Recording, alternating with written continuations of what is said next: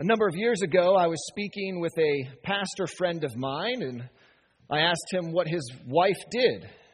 And he said that she was a life coach. And he must have seen the very perplexed look on my face because he then proceeded to explain what a life coach is. I had no idea what this was. Apparently, a life coach is a kind of like adult guidance counselor that you hire to like tell you how to live your life well. And I still sat there very confused. Like, huh. And I couldn't decide is that the best thing I'd ever heard or the worst thing I'd ever heard? Like, yeah, like we want to live our lives well. It makes sense that, yeah, why wouldn't I pay someone to help talk me through my life and be like, am I making a bad decision here? Should I do this or that? Like, that sounds great. And I'm like, who are you going to get to do that for you? Who's qualified to be a life coach for people? What are they going to do? What are they going to say? What are they going to charge you? It's like a living self help book that is personalized just for you. Well, thankfully, we have the Bible, which is kind of, in a sense, like a life coach. In fact, our passage today is about how to live your life well, how to have a life well lived. That the Bible cares about that that we live our lives well in a way that we enjoy them, in a way that God honors them. And so we're continuing our series through the Old Testament book of Ecclesiastes.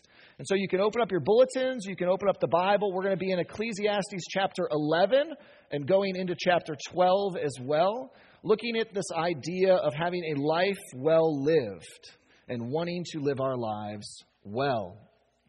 We're near the end of the book. Throughout this book, the author, who we don't know exactly who the author was, is trying to teach us how to live wisely in this mixed up, often upside down world we find ourselves in.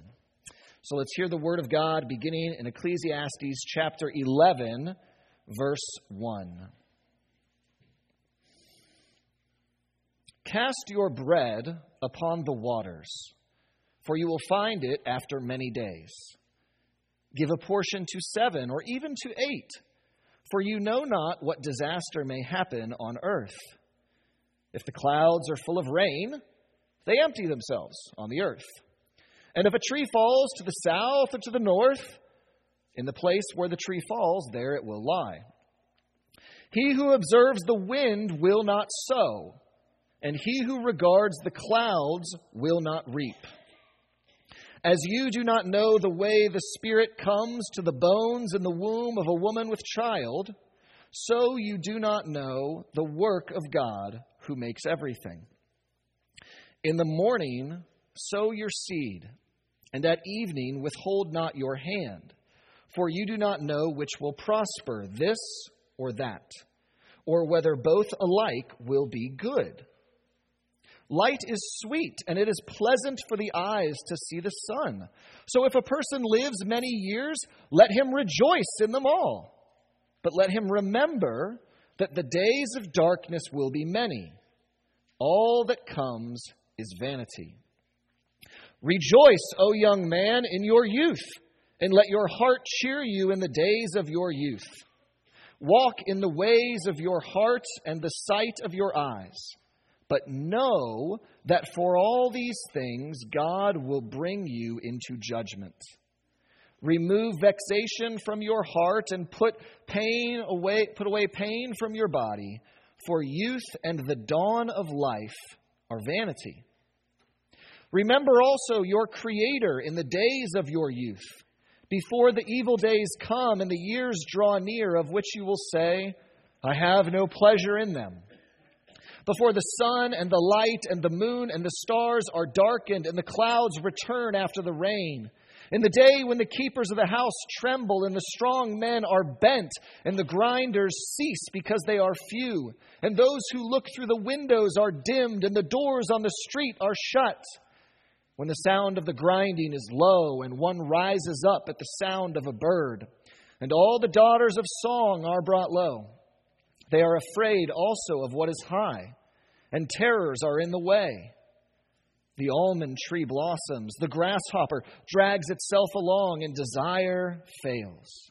because man is going to his eternal home, and the mourners go about the streets. Before the silver cord is snapped, or the golden bowl is broken, or the pitcher is shattered at the fountain, or the wheel broken at the cistern, and the dust returns to the earth as it was, and the spirit returns to God who gave it. Vanity of vanities, says the preacher. All is vanity. Amen. Let us pray. Oh Lord, we thank you that you are a God who speaks. That this life can be very confusing, and knowing how to live and how to live well seems beyond our understanding. And so we thank you, O God, for speaking to us in your word and revealing truth to us and granting us wisdom through understanding. We pray, O God, that you would guide us today in your word. Use me in spite of my sin and my weakness to faithfully proclaim your word, to expound and apply it, and give us ears to hear. Open our hearts and minds and work through your Spirit, O God, and the word that we might know your word that we might believe it, that we might live by it, and hold fast to it. In Jesus' name, amen. In our passage this morning, I want to highlight two dangers to a life well lived that are ultimately overcome in our faith in Christ. The first of these dangers we can find in verses 1 through 6 of chapter 11, those first six verses of what we read. Chapter 11 begins with some strange proverbial sayings. I'll say them again. Cast your bread upon the waters, for you will find it after many days. Now, I don't know about you, but the only time I throw bread on the water is to feed ducks and fish. And there's this little turtle pond at the beach that we go to, and we feed turtles. And you know what? Not once have I ever gotten that bread back. I've cast my bread upon the waters, and it has never come back to me. So, what are these sayings saying? Well, they're related to investing and trading. That you are to send out your product like bread, and you will get a return in good time. Investing can seem like you must let go of what you have in order to get something from it. And then in verse 2, we are told to diversify your business, as in giving to seven or eight different portions, so that if one of those areas fail, you have not lost everything. You're like, great. That's super helpful advice. But why is it here and not on CNBC? Why are we talking about it in the Bible? We don't need market analysis. We don't need stock tips this morning. Well, it's connected to the larger point which is seen in the phrase, you do not know. That phrase that you do not know comes up four times in these six verses. The author of Ecclesiastes is speaking to our anxiety about uncertain outcomes. This idea is in verse 3 because some of life can be predicted reasonably well. If you see dark clouds outside, there's a chance it is likely going to rain. But there are some things we cannot always understand as well as we'd like. For example, if a tree falls, we're not quite sure which direction it's going to fall. We could try to make it go the way we want it to go, but it doesn't always fall where we want it to. And so while we can know some things, we cannot anticipate and predict all possible outcomes. And that can make us anxious to the point of inaction. Look at verse 4. He who observes the wind will not sow, and he who regards the clouds will not reap. That verse pictures a farmer standing outside, evaluating the weather, and being like, I don't know if today's the right day for this. I don't know. Maybe you've had this recently. I know I have. That I'm like, ah, it's a little too windy today to rake leaves. Oh, but it's going to rain tomorrow. Yeah, but more leaves are going to fall in the coming days. I'm busy next week, though. Like, should I rake today? Should I not rake? Oh, it's time for bed. I don't get to rake leaves today. If we wait for the perfect moment, we are going to be waiting forever and never do anything productive. But this anxiety about outcomes wrongly assumes that uncertainty equals failure. But uncertainty does not necessarily mean failure. What if athletes sat in the locker room, afraid to go play the game because they were worried they might lose? What if a basketball player never attempted a shot because they were worried they might miss? Sure, sitting in the locker room would keep you from losing, but it also keeps you from winning. And sure, not shooting assures that you will not miss, but you're also never going to make. Wisdom does not always teach caution. Wisdom often encourages boldness. And so we need to consider boldness and not just caution. Look at verse 6. It says, In the morning, sow your seed. At evening, withhold not your hand, for you do not know which will prosper, this or that, or whether both alike will be good. Life has many uncertain outcomes. And if we let our anxiety about negative outcomes keep us from living, we're going to miss out on potential blessings, especially those blessings the Lord promises. A great example of this can be found in our New Testament reading from Mark 4. In this parable, Jesus describes this farmer, again, who's out sowing seeds, scattering it all over his land. And he knows that not all of it will end up growing. But that doesn't stop him from scattering his seed. The likely failure of some seed does not prevent him from sowing any seed. He trusts that enough seed is going to fall on good soil that it will produce a good crop. What if we had that attitude when, we, when it came to telling others about Jesus? Too often we are anxious about negative outcomes. We're worried that someone isn't going to like us anymore or that we'll accidentally turn someone away from the Lord, and so we don't tell people about Jesus. We only focus on the possible negative outcomes. Why is it that we don't let our anticipation of positive outcomes spur us on to evangelism? Why don't we boldly share our faith, knowing that God has promised that some will indeed believe whom we share the gospel with? See, one of my favorite little moments in the Bible is found in 1 Samuel 14. In that little passage, we meet Jonathan, the son of King Saul, and he's there with his armor bearer, or squire, or toady, whatever you prefer. And they scout out this garrison of the Philistine army. And just the two of them are there. And they're like, you know what? Let's give it a shot. And here's what Jonathan says Let's go engage the enemy because it may be that the Lord will work for us. For nothing can hinder the Lord from saving by many or by few. Do you hear how his boldness flows from expectant faith that God might act positively? He's like, God might do something good. He knows God might not do something good, and this could go wrong.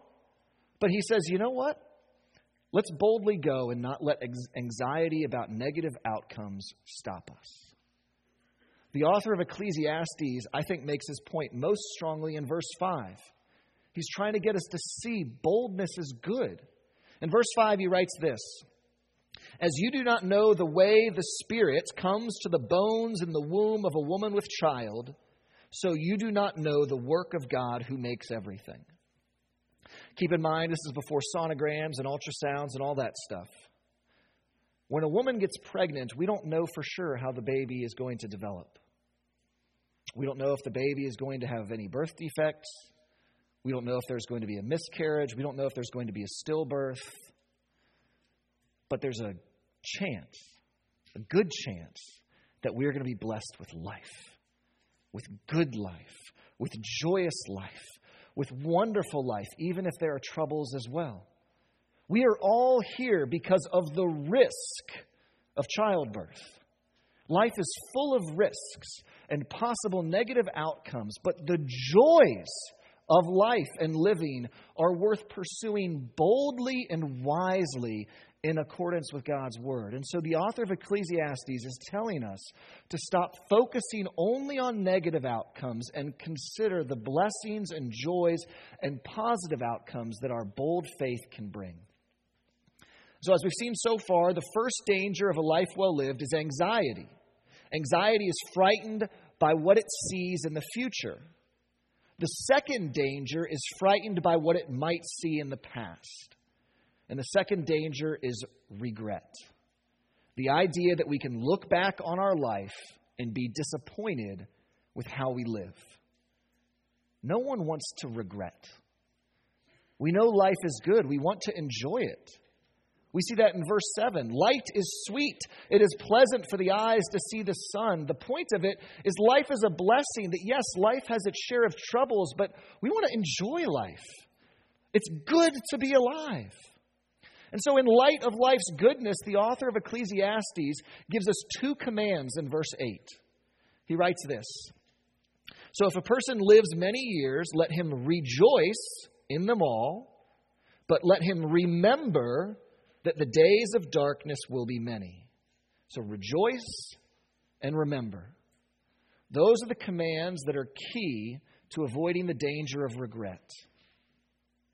We should enjoy the days we have and remember that God has only given us a limited number of days to enjoy in this life.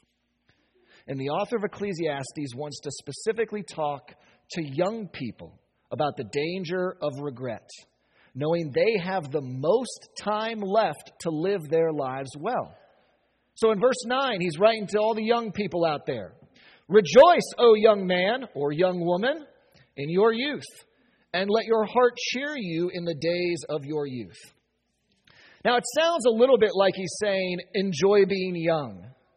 And he is saying that a little bit, but what he really wants us to learn is to learn how to enjoy life while we are young. So that enjoyment of life would carry over all of our years, keeping us from regret. That is the message of chapter 12, verses 1 through 7, which form a kind of poem, or as I prefer to call it, a run on sentence in verses 1 through 7 of chapter 12. It's a very long sentence. It's at least one sentence in my English version, and it just goes on and on and on and on and on and on and on.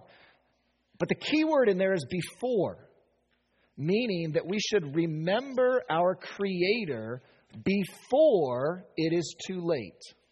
We should learn to enjoy life under God before we get too old and cannot enjoy life as we could have when we were younger. Because life is as precious as a silver cord or a golden bowl, but it's eventually snapped or broken. And so he's saying, younger people, kids, listen to older people, especially when they say things like, you know, I wish I had done that when I was younger. I wish I had done more of that when I was younger. And I know for me, it is always the same thing. Enjoy those years with your young children. They don't last long. I can't tell you how many times I've been told that. And the temptation is very much strong this week, especially, to roll my eyes at the snotty noses, as the dinner time fights, the tattles, the tantrums.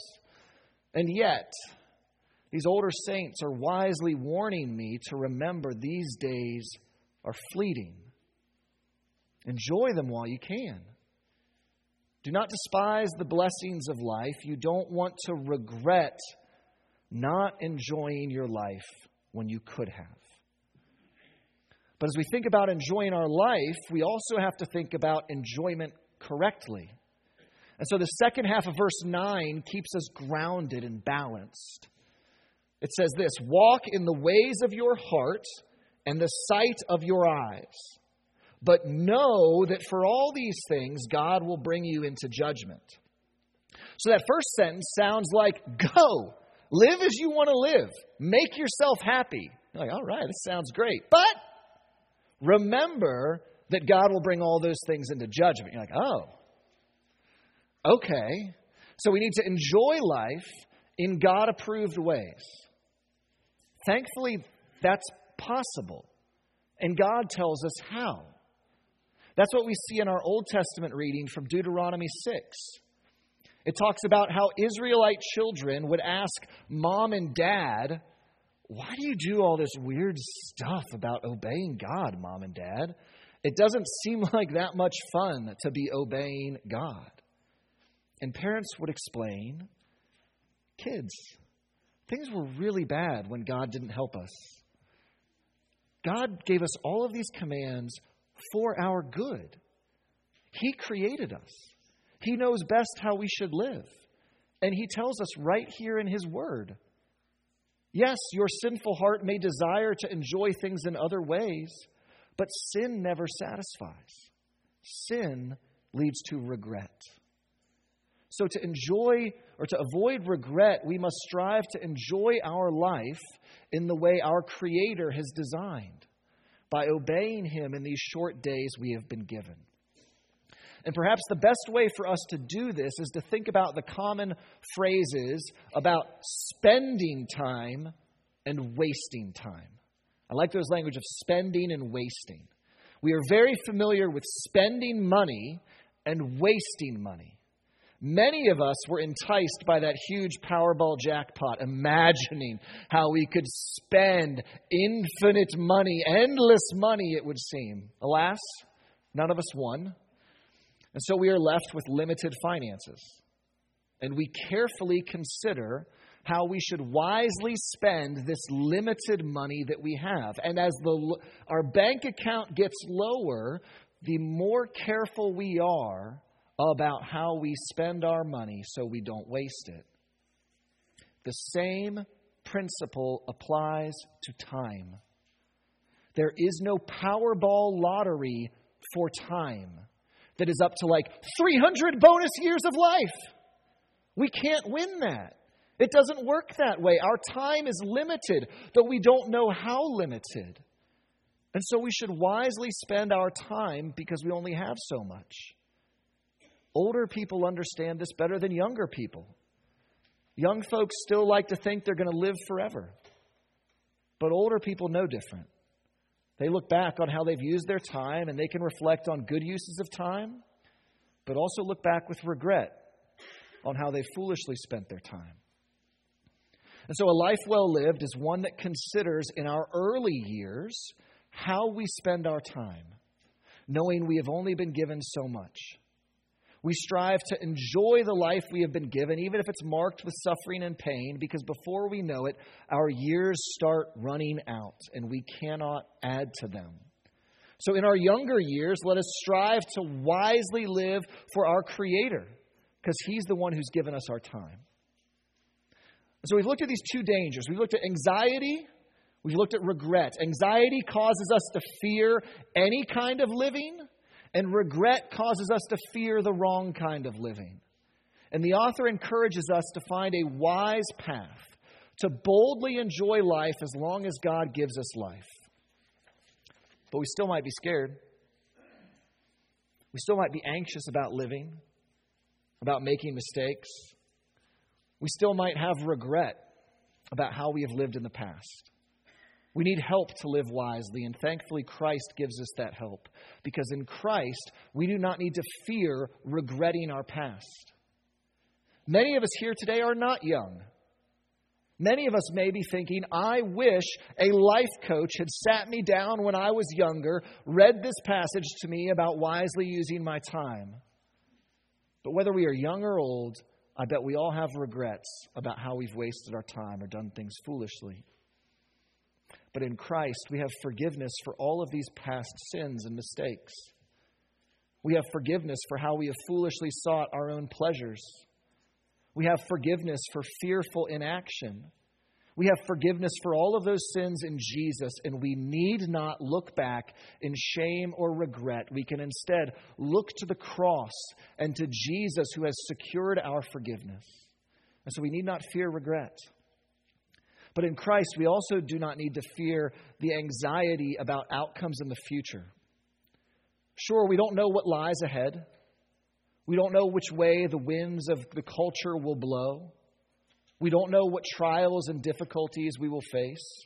We don't know how we might fail or how we might succeed.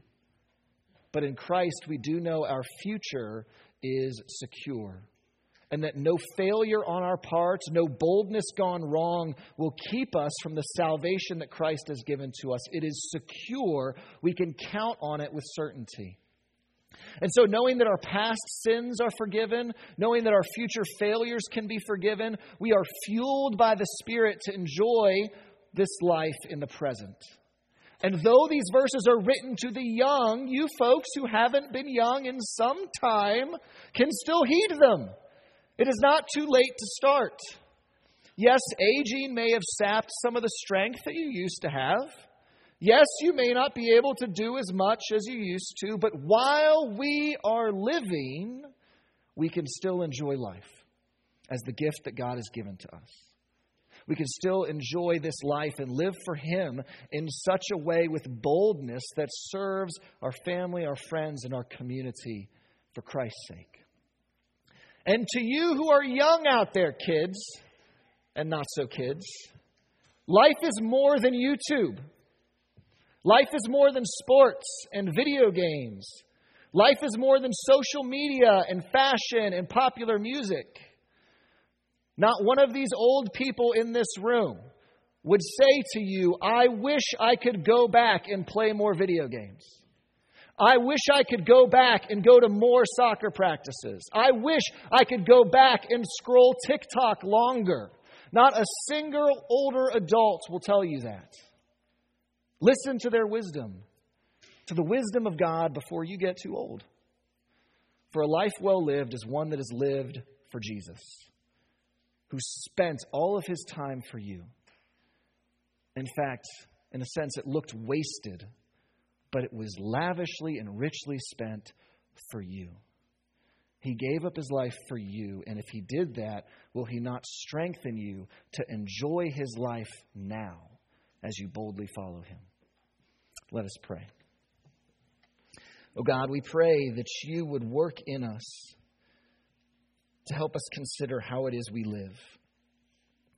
Holy Spirit, be our divine life coach to correct us where we are wrong, to show us where we are living in foolish ways, to show us how we can boldly live for you. God, give us big faith that wants to live in such a way that we see successes as more possible than failures, that we need not fear the failures of our faith because we know there is forgiveness. God, help all of us who deal with regret and shame about our past and our time to know that we are forgiven. That those sins are gone. They are fully paid for in Christ. They are sitting at the bottom of the ocean floor. You're never going to see them again. Help us, O oh God. Father, we pray that you would fill us in such a way that we would live for you and give us joy in doing so. In Jesus' name, amen.